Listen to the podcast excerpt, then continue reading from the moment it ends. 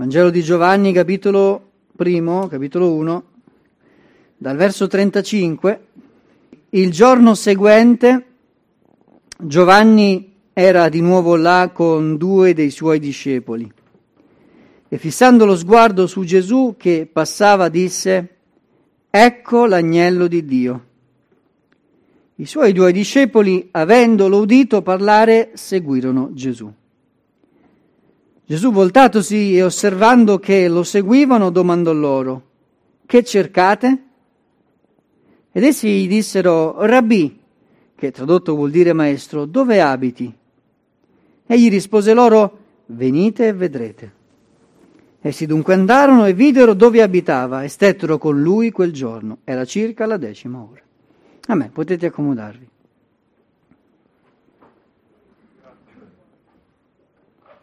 Una delle domande che personalmente ritengo più interessanti della scrittura. La domanda che Gesù fa a questi due discepoli. Gesù, voltatosi e osservando che lo seguivano, domandò loro, che cercate?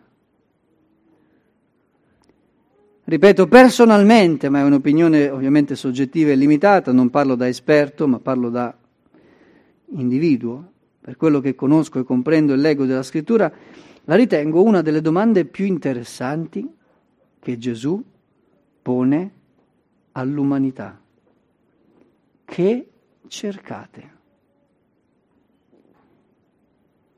La ricerca viene in qualche modo attivata dalla consapevolezza di avere un bisogno e quindi mi metto alla ricerca. Il senso di fame ci mette alla ricerca di cibo. Il senso di sete ci mette alla ricerca di qualcosa da bere, di acqua. I nostri sensi, quindi la vista, l'udito, l'olfatto, l'odorato, il tatto, ci spingono a soddisfare la loro capacità percettiva, di vedere, di ascoltare, così andiamo alla ricerca, in generale di percepire. Beni di prima necessità ci spingono a, a procurarci del denaro per poterli acquistare, mediante il lavoro ovviamente, non in altri modi per poter garantire da vivere per noi e per la nostra famiglia. Quindi c'è un bisogno e quindi noi ci mettiamo alla ricerca di qualcosa che può soddisfare quel bisogno. L'istinto, il desiderio della sessualità ci spinge verso una persona che può aiutarci a soddisfare questo bisogno. Il bisogno di essere accolti ci spinge a cercare una casa, ovvero un gruppo di persone o una persona con la quale possiamo dire di poter essere noi stessi, di condividere la nostra vita, di poter instaurare dei legami perché sentiamo questo bisogno. Quando siamo consapevoli di una malattia ci spingiamo alla ricerca di una soluzione, di una cura, di una guarigione. Il senso di freddo, di solitudine ci spinge a instaurare legami con altre persone. L'insicurezza ci spinge verso luoghi sicuri, verso persone forti, rassicuranti. La paura, appunto, ci spinge verso qualcosa che ci dà stabilità. L'orgoglio ci spinge a cercare prestigio, autoaffermazione, nelle peggiori dei casi supremazia sugli altri, per poter emergere al di sopra degli altri. Poi c'è qualcosa di particolare in ognuno di noi che ci spinge a cercare realtà invisibili, che cose che non riusciamo a vedere, quelle che la scrittura definisce le realtà spirituali.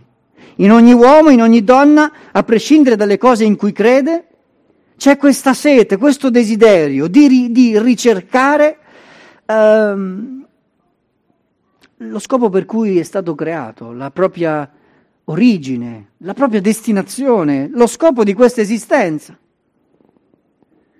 Sapete, i bisogni che attivano la nostra ricerca sono diversi, ovviamente, a seconda dell'età che abbiamo, della condizione che stiamo vivendo. I bambini cercano cose diverse da quelle che cercano i ragazzi, i ragazzi cercano cose diverse da quelle che cercano gli adolescenti, gli adolescenti dai giovani, i giovani dagli adulti, gli anziani, cerchiamo cose diverse. Io non sono un esperto, non ho studiato sociologia, ma ho una percezione del mondo. Sono stato bambino, ragazzo, adolescente, giovane, adesso potrei dire di essere adulto, non sono ancora anziano, non so se ci arriverò, ma più o meno cerco di capire che cosa cercano le persone, cosa cercano i bambini. I bambini cercano di soddisfare i bisogni essenziali del cibo, del gioco, della mamma, del papà. Gli adolescenti, i ragazzi cercano la loro identità, il loro posto nel mondo. Cercano un percorso da seguire, una strada, un ideale. Cercano rapporti sentimentali. Cercano di scoprire e di comprendere la loro sessualità, la loro immagine. I giovani cercano, anche gli adolescenti, cercano divertimento, cercano la conquista dell'intimità sentimentale con qualcuno, la stabilità, il sostegno per i propri progetti, un posto nel mondo tutto per loro, un'istruzione, la conoscenza e molto altro. Cosa cercano gli adulti? Tante cose. Gli adulti cercano soprattutto stabilità, una fase della vita in cui si cerca stabilità, certezze progresso, denaro, casa, beni per la propria vita e per la propria famiglia. Figli, per chi non li ha, per chi li ha, ciò di cui i figli hanno bisogno, cercano di stare in salute gli adulti. Cose di cui magari i più piccoli non si preoccupano più di tanto. Cerca un equilibrio, una posizione sociale, un ruolo nella società, di essere utili, di avere relazioni stabili, soprattutto nel mondo femminile, e purtroppo il mondo maschile a volte nell'età adulta si mette alla ricerca di nuove conquiste sentimentali. Ovviamente non sto parlando di cristiani eh, solo, parlo in generale di quello che riesco a comprendere del mondo che ci circonda. Cosa cercano gli anziani? Beh, questo forse dovreste dirlo voi a me, io ho provato a immaginare qualcosa. Gli anziani cercano calore familiare contro la solitudine. Gli anziani cercano sicuramente di stare in salute, visto che più avanziamo con l'età, e più la scrittura ce lo diceva ancora prima che ce lo dicessero i medici, che il nostro corpo si va disfacendo e quindi gli anziani cercano di stare in salute per quello che possono, cercano di trasmettere un'eredità dei valori alle generazioni che seguono, un riparo da un mondo in continua evoluzione che a volte cerca di lasciarli fuori, di ignorarli. Cercano un'utilità, di essere utili, di avere ancora uno scopo, qualcosa da donare coloro che ci sono intorno a lui, le risorse per vivere, per soddisfare i propri desideri. E questa è soltanto una lista che ho immaginato io, ma potete aggiungere tutto quello che voi state cercando. I bisogni, come dicevo, cambiano e l'oggetto della ricerca cambia in base alla nostra situazione personale. Ma che cosa ci accomuna tutti? Beh, quelle, queste tre cose essenziali, i bisogni fisici, fisiologici, i bisogni dell'anima, i, i sentimenti che tutti quanti noi abbiamo bisogno di provare e soprattutto la ricerca di una spiritualità che ci faccia elevare dalla mera materialità, dal materialismo, dal qui, oggi, ora e domani chissà. Tutti abbiamo e condividiamo questi tre bisogni uh, essenziali. E nella scrittura Gesù ci parla di persone che concentravano la loro vita prioritariamente su beni materiali, andando addirittura in ansia per queste cose. Quando Gesù nel famoso discorso in Matteo 6 dice a noi non siate dunque in ansia dicendo che mangeremo, che berremo, di che ci vestiremo, dice perché sono i pagani che ricercano tutte queste cose. Ma il Padre vostro celeste sa che avete bisogno di tutte queste cose, cercate prima il regno la giustizia di Dio e tutte queste cose vi saranno date in più. Gesù in questo passo ci dà una priorità di ricerca sta a dire sostanzialmente le cose spirituali non sono subordinate alle cose materiali.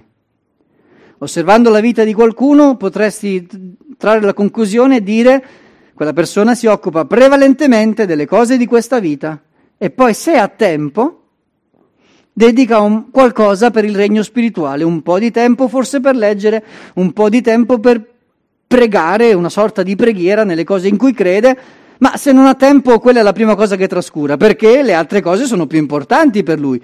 È talmente ansioso e affannato di provvedere qualcosa per questa vita, per questo corpo, che mette in secondo piano, trascura, possibilmente ignora, le realtà spirituali. Gesù dice non devi ignorare niente, perché io non ignoro niente. Io non ignoro che hai un corpo perché te l'ho creato io, questo corpo ha dei bisogni e io li conosco, ma è una questione di priorità, cercare prima il regno di Dio, le realtà spirituali e tutte le altre cose ti saranno date in più, cioè Dio provvederà. Quindi la scrittura ci suggerisce una priorità di, di ricerca. E mentre le persone seguivano Gesù, e Gesù non è che nascondeva le cose, gli parla direttamente, a un certo momento vede questa folla che lo segue, li guarda e dice, in verità, in verità vi dico che voi mi cercate non perché avete visto dei segni miracolosi, ma perché avete mangiato dei pani e siete stati saziati. Avevano scambiato Gesù per il supermercato. Lui ci dà quello di cui abbiamo bisogno, ciba il nostro corpo. E allora conviene seguirlo, così non dobbiamo affaticarci per procurarci qualcosa da vivere avevano scambiato Gesù per colui che soddisfa soltanto i bisogni di questo corpo. E tu dirai, vabbè, sì, non avevano capito niente, loro. Noi invece? Cos'è che riempie maggiormente le tue preghiere? Di che cos'è che parli maggiormente a Gesù?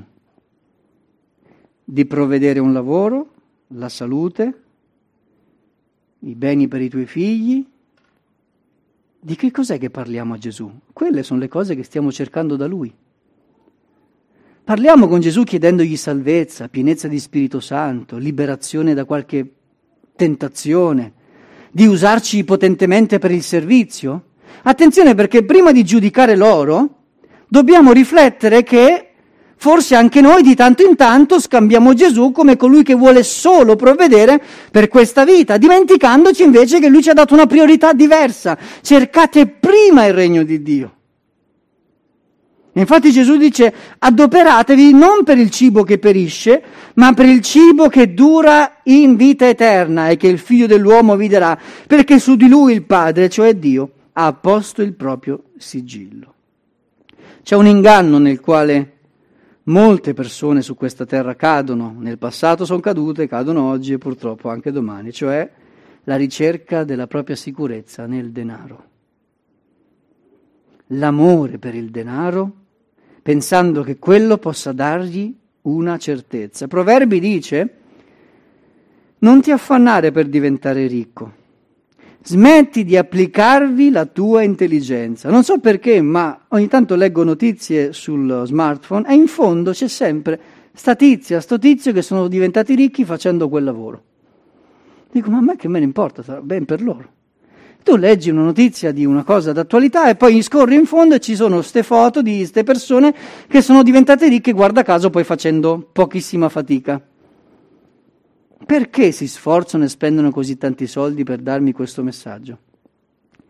Perché il Dio di questo mondo vuole farci distogliere l'attenzione dall'unica vera certezza, solidità, roccia che è Gesù Cristo il Signore.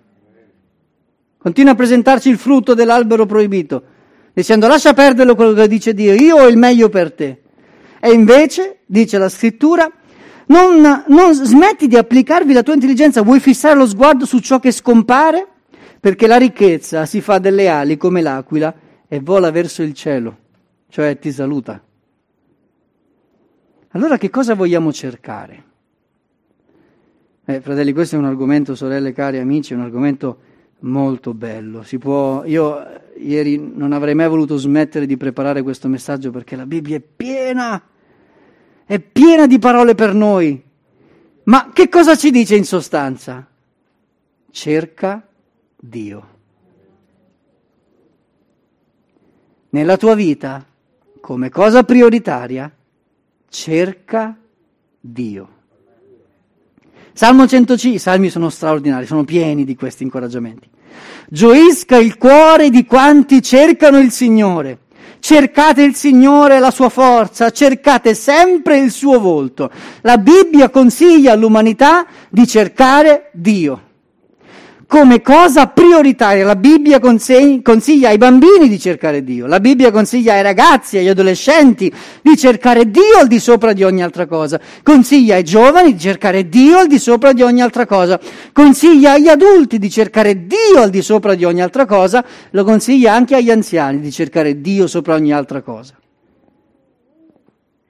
Oh, gli anziani ormai hanno capito. Che cosa hai capito? Sei arrivato a conoscere Dio completamente? Cerchiamo ancora il Signore. Ma perché cercare Dio dovrebbe essere la cosa più importante per te? Ogni tanto immagino questo adolescente davanti a me che mi fa questa domanda. È un adolescente immaginario, in attesa che quell'immagine sia riempita da mia figlia o da qualche adolescente della comunità. Sì, fratello, ma tu ci stai a dire queste cose, ma perché mai io dovrei cercare Dio come la cosa più importante nella mia vita? Ci sono tante altre cose. Perché proprio Dio? E anche qui la Bibbia ha tante risposte, io ne ho segnate qualcuna. Innanzitutto perché Lui è il tuo creatore e ti conosce come nessun altro.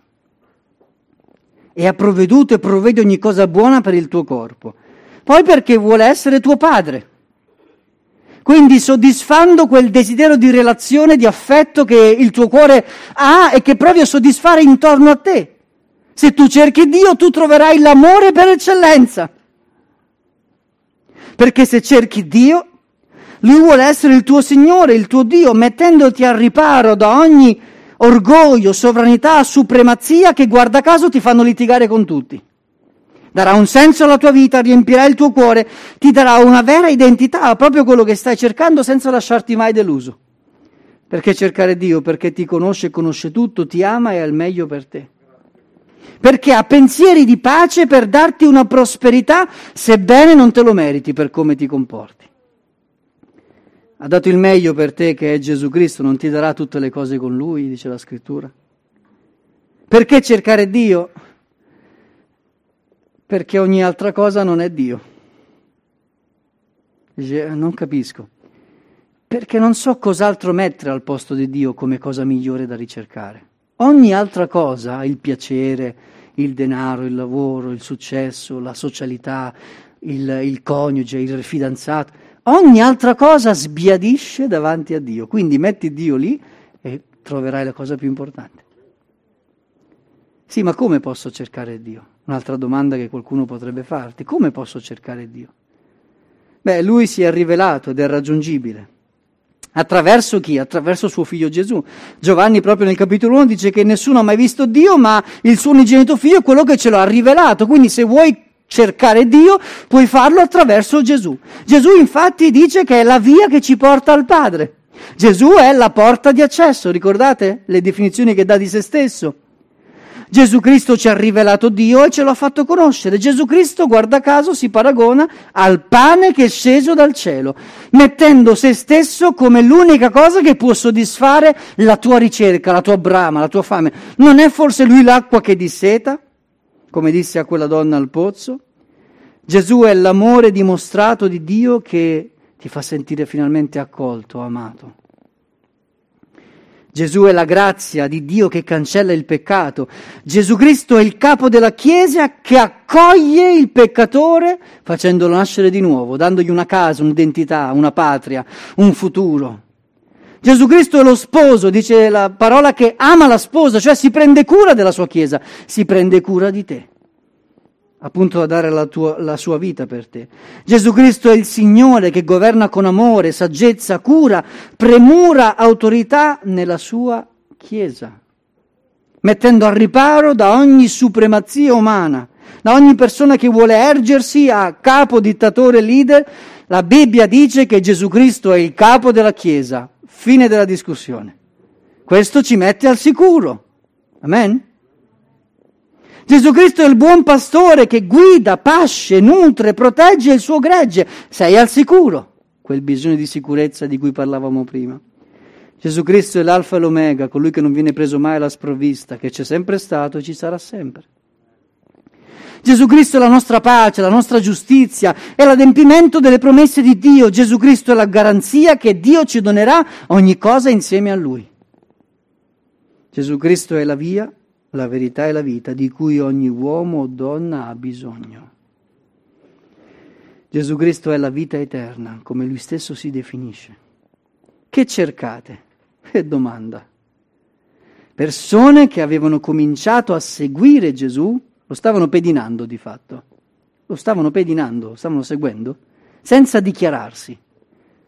E lui si volta, li guarda e dice che cercate? Stamattina questa domanda lo Spirito Santo la fa a te. Che cosa stai cercando?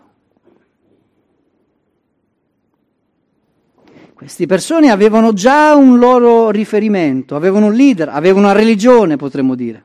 Ci avevano Giovanni il Battista, che non era il primo eh, che, si improvvisava sacerdote o pastore. Giovanni il Battista, eppure, dopo averlo sentito parlare, cominciarono a seguire Gesù, comprendendo che in Gesù c'era qualcosa di più che nessun altro avrebbe mai potuto dargli. Io non so tu che cosa stai cercando ma la persona migliore da cercare è Dio attraverso Cristo Gesù. Posso cercare Dio? Sempre questo mio caro amico mi chiede, guardandomi sinceramente, è riuscito a seguire fino a qui la predica, ma adesso comincia a farsi una domanda dicendo quando questa predica finirà, quando questo culto finirà, io tornerò alla mia vita, ma poi Dio lo posso cercare veramente? Sì, perché Lui è vivente. È vivente tanto quanto sei vivo tu. È una persona. Ci ci puoi relazionare. Un giorno delle donne andarono a un luogo cercando Gesù e rimasero sorprese perché non riuscirono a trovarlo. Perché? Perché lo cercavano nel posto sbagliato andarono in una tomba a cercare colui che aveva detto che sarebbe risuscitato. E purtroppo ancora oggi molta umanità va a cercare Gesù nei posti sbagliati, nei, porti, nei posti di morte, dove non c'è vitalità spirituale dove ci si dimentica delle promesse di Dio, ci si dimentica della parola di Dio, o, o, lo si fa volontariamente, si idolatra l'uomo e le sue convinzioni cercando di metterci Gesù dentro, ma Gesù è uscito da quelle cose, lui è vivente, devi cercarlo nel luogo dei viventi. Egli disse loro, non vi spaventate, voi cercate Gesù il Nazareno che è stato crocifisso, egli è risuscitato, non è qui. Non lo troverai ingarbugliato nel devo non devo di una religione, nel posso non posso, che male c'è, che buono c'è, ma l'ha fatto Tizio, l'ha fatto Caio. Non lo troverai in quelle cose, non lo troverai in ripetere meccanicamente delle parole imparate a memoria, non lo troverai lì. Non lo troverai nell'abitudinarietà di andare in comunità una volta a settimana, è una cosa buona. Ma non lo troverai nelle abitudini, nelle liturgie, nelle tradizioni lo troverai nel regno della vita spirituale perché egli è vivente. Mentre se ne stavano perplessi di questo fatto, ecco che apparvero davanti a loro due uomini in vesti risplendenti, tutte impaurite, chinarono il viso a terra, ma quelli dissero loro, perché cercate il vivente tra i morti? Egli non è qui, ma è risuscitato. Se vuoi cercare Dio, fallo cercando Gesù nel regno dei viventi. Parlando con Lui, parlandoci come parli con me, col tuo amico, con tua mamma. Parla con Gesù in preghiera, con gli occhi aperti, chiusi in ginocchio, sdraiato, a testa in giù. Non importa, Gesù è vivente, vuole che tu gli parli sinceramente. Cercandolo perché egli ascolta e ti risponde. Lo sta facendo esattamente in questo momento, usandosi di me. Lo farà usandosi di questo libro che è la sua parola. Lo farà usandosi di altri che ti parleranno in nome suo. Dio ti parla, lo farà addirittura parlando direttamente nel tuo cuore, come spesso è successo a me. Ma posso davvero cercare il Signore? Non è che Lui è così lontano dalla mia vita. Sono un peccatore, fratello. Se tu non sai io che cosa ho fatto. E non lo devo neanche sapere. Tu non puoi immaginare che cosa ho pensato. E secondo te Dio si lascerà trovare da me? Atti 17 Paolo parla a dei personaggi molto singolari, molto religiosi, molto scaramantici potremmo dire oggi, molto idolatri. E dice, Ateniesi, vedo che sotto ogni aspetto siete estremamente religiosi, perché passando e osservando gli oggetti del vostro culto ho trovato anche un altare sul quale è scritto al Dio sconosciuto. Orbene, ciò che voi adorate senza conoscerlo, io ve lo annuncio. E comincia a parlare di Dio e dice che gli uomini lo devono cercare, dice affinché cerchino Dio se mai giungano a trovarlo come a tastoni, benché egli non sia lontano da ciascuno di noi. Fissa in mente questa frase. Dio non è lontano da ciascuno di noi, quindi te compreso. Dio non è lontano da te. L'unico vero grande Dio che detesta l'idolatria, se c'è una cosa che Dio detesta nell'Antico e Nuovo Testamento è l'idolatria, e Paolo dice a questi grandi idolatri che Dio non è lontano da loro, che la loro idolatria gli impedisce di cercare Dio perché sono talmente confusi e hanno le idee stravaganti che non riescono a concentrarsi sull'unico vero Dio.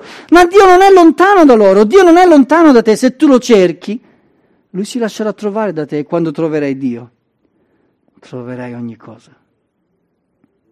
Dio dunque dice passando sopra i tempi dell'ignoranza, ora comanda agli uomini che tutti in ogni luogo si ravvedano, perché ha fissato un giorno nel quale giudicherà il mondo con giustizia per mezzo dell'uomo che gli ha stabilito e ne ha dato sicura prova a tutti risuscitandolo dai morti. Come puoi cercare Dio? Come posso cercare Dio? Con tutto il cuore. Con tutto il cuore. Come si cerca di soddisfare quel bisogno di cui tanto senti la chiamata, l'attrazione. Io quando cerco qualcosa, fratelli e sorelle, la cerco con intenzione. Ricordo il tempo in cui, ogni tanto scherzo con mia moglie, il tempo in cui cercavo una moglie, vi assicuro che la cercavo con intenzione. Non mi lasciavo sfuggire dettagli, eventi, occasioni, ero intenzionato. Quando cercavo di conseguire il mio diploma, la mia laurea, lo facevo con intenzione, perché volevo raggiungere quell'obiettivo. E la stessa determinazione ricordo di averla messa quando cercavo Dio. E a differenza di ogni altra cosa che ho trovato, Dio è rimasto sempre al di sopra di tutte le altre cose. È stato sempre presente. Dio è qualcuno di cui non ti stanchi mai di cui non puoi mai dire ne ho abbastanza, cerchiamo qualcos'altro. Ha smesso di funzionare, adesso la mia vita sono arrivato a uno stadio in cui ho bisogno di altro, ma che cosa? Dio è al di sopra e ogni età, ogni giorno è buona per cercarlo. Cercalo con tutto il cuore, cercalo senza stancarti. Gesù disse cercate senza stancarvi e troverete, Dio non è escluso da questa promessa, perché chi cerca trova.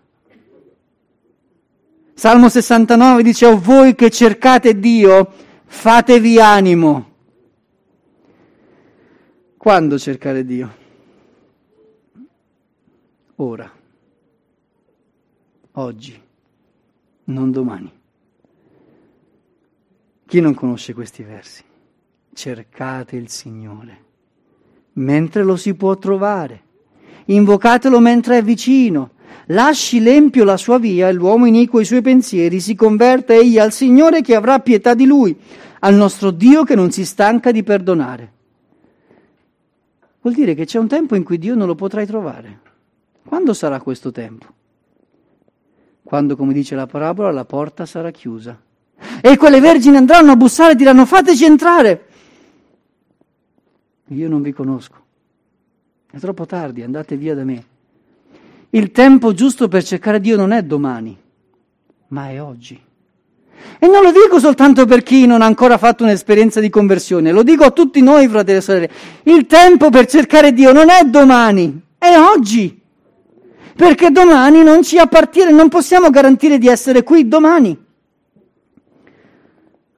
Quando cercare Dio? Nel tempo della paura e nel tempo della difficoltà. Cosa ti dice il tuo cuore quando hai paura? mettiti al riparo, mettiti al sicuro e cominci ad andare in ansia, in panico. Che cosa dice il cuore di un cristiano quando si trova nella paura? Il mio cuore mi dice da parte tua cercate il mio volto. Io cerco il tuo volto, Signore. Il Salmo 27 è un salmo di panico, di paura, dove il salmista si trova a attraversare grandi difficoltà, ma arriva a dichiarare anche se un esercito si accampasse intorno contro di me, anche allora io sarei fiducioso. Nel tempo della paura, cerca Dio. C'è qualcun altro che ti può dare più sicurezza di Dio? Cercare il Dio nel luogo della benedizione, ma anche quando abbiamo commesso peccato. Deuteronomio dice di là, cioè nella terra promessa, ma soprattutto quando sarai deportato a causa dei tuoi peccati, di là cercherai il Signore il tuo Dio e lo troverai se lo cercherai con tutto il tuo cuore e con tutta la tua anima. Hai commesso dei peccati che ti fanno sentire lontano da Dio? Continua a cercarlo, perché là, nel luogo del peccato, Lui si farà trovare da te. Quando la tua vita non porta buoni risultati, anche allora è tempo di cercare il Signore. Il profeta Osea, molto diretto e duro, dice Seminate secondo giustizia e farete una raccolta di misericordia, dissodatevi un campo nuovo perché è tempo di cercare il Signore. Che tempo è questo? È il tempo del coronavirus? È il tempo della variante? È il tempo dei vaccini? È il tempo delle cure, è il tempo della scienza, è il tempo dei grandi leader che si propongono come soluzione. Non so se notate, ma si sta sempre più concentrando le soluzioni politiche sulle persone, non più sulle idee. Non più su dei gruppi, ma su dei singoli che danno promessa di stabilità, di auto. Avete sentito questa parola? Autorevolezza. Non è forse questo l'ambiente ideale per preparare la strada per la venuta dell'anticristo? Dove non contano più le idee, le convinzioni, ma conta la persona. Non è forse questo che preparerà la strada per la venuta di quel grande leader che proporrà pace a tutto il mondo, ma poi farà esattamente il contrario? Che tempo è questo? È tempo di cercare il Signore non di andare in panico, avere paura, preoccuparsi, chissà cosa succederà tra due anni, dieci anni. Oggi è tempo di cercare il Signore. Quando c'è mancanza di interesse nei confronti di Dio, quando c'è orgoglio, ingiustizia, che ci sia un tempo di ravvedimento per tornare a cercare il Signore. Amos dice perché così dice il Signore alla casa di Israele, cercatemi e vivrete, cercate il Signore e vivrete, cercate il bene, non il male. Cercare il Signore per scampare al giudizio che sta avvenendo, come dice l'altro profeta ispirato da Dio Sofonia. Cercate il Signore voi tutti umili della terra, che mettete in pratica i suoi precetti, cercate la giustizia, cercate l'umiltà. Forse, e questo forse viene cancellato dal certamente nel Nuovo Testamento, sarete messi al sicuro nel giorno dell'ira del Signore. Il tempo è corso via veloce, io ho letto straordinari uomini che hanno cercato Dio, me li sono segnati ma non ho tempo per mostrarveli, per parlarvene. Ci sono grandi re che a differenza di altri hanno cominciato a cercare il Signore e il Signore gli ha dato prosperità, pace, sicurezza. Sapete, la Bibbia ci dice di cercare Dio e di cercare anche altre cose che insieme a Dio ci vengono donate. Ve le cito soltanto, senza il tempo di commentarle. La Bibbia ci dice di cercare la pace e la santificazione. Impegnatevi a cercare la pace con tutti e la santificazione senza la quale nessuno vedrà il Signore. È nella lista delle tue priorità? Pace con tutti e santificazione. Mm. La Bibbia, l'abbiamo letto prima sul suggerimento del fratello, ci invita a cercare l'amore fraterno e cercare di abbondare in questo sempre di più, cercare di vivere in pace, di fare i fatti vostri. Uh, sembra qualcosa di sconosciuto a qualcuno. Eppure è scritto nella Bibbia lavorare con le vostre mani, come vi abbiamo ordinato di fare affinché camminiate dignitosamente. La Bibbia ci dice come condurre la nostra vita e che cosa cercare. La Bibbia ci dice di cercare la volontà del Signore, ragazzi, adolescenti, giovani. Non catapultatevi nelle scelte, agendo con leggerezza, scegliendo una scuola con leggerezza, scegliendo una amico con leggerezza, scegliendo un fidanzato con leggerezza che poi diventerà vostro marito, lo spero, con leggerezza però. Non cercate di buttarvi in un compito da fare nella comunità o all'esterno così con leggerezza. La Bibbia ci dice di cercare di ben capire quale sia la volontà del Signore e non agire con leggerezza. Con leggerezza entri in una comunità, con leggerezza esci dalla comunità, come se fosse un autobus da cui puoi salire quando sei, hai bisogno e poi scendere quando non hai più bisogno.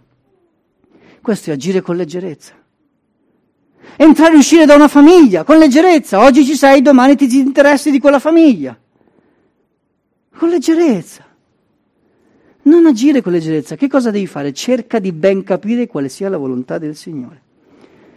Fratelli, noi che siamo pentecostali, quanto suona forte questa chiamata? Cercare i doni spirituali. Li stiamo cercando? ricercate l'amore e desiderate ardentemente i doni spirituali, principalmente il dono di profezia. È nella priorità delle nostre ricerche la pienezza dello Spirito Santo e i doni dello Spirito Santo? Se sì, qualcosa non sta funzionando. Vogliamo dire, Signore, ti prego, aiutaci ad avere le giuste priorità. E infine concludo. Cerchiamo la meta celeste, fratelli la meta celeste. Paolo dice non che io abbia già ottenuto tutto questo, sia già arrivato alla perfezione, ma proseguo il cammino per cercare di afferrare ciò per cui sono stato anche afferrato da Gesù. Fratelli, io non ritengo di averlo già afferrato, ma una cosa faccio, dimenticando le cose che stanno dietro. Signore, concedi l'oblio a qualcuno. Concedi di cancellare nella sua mente qualche ricordo, buono o cattivo che sia, che gli impedisce di andare avanti.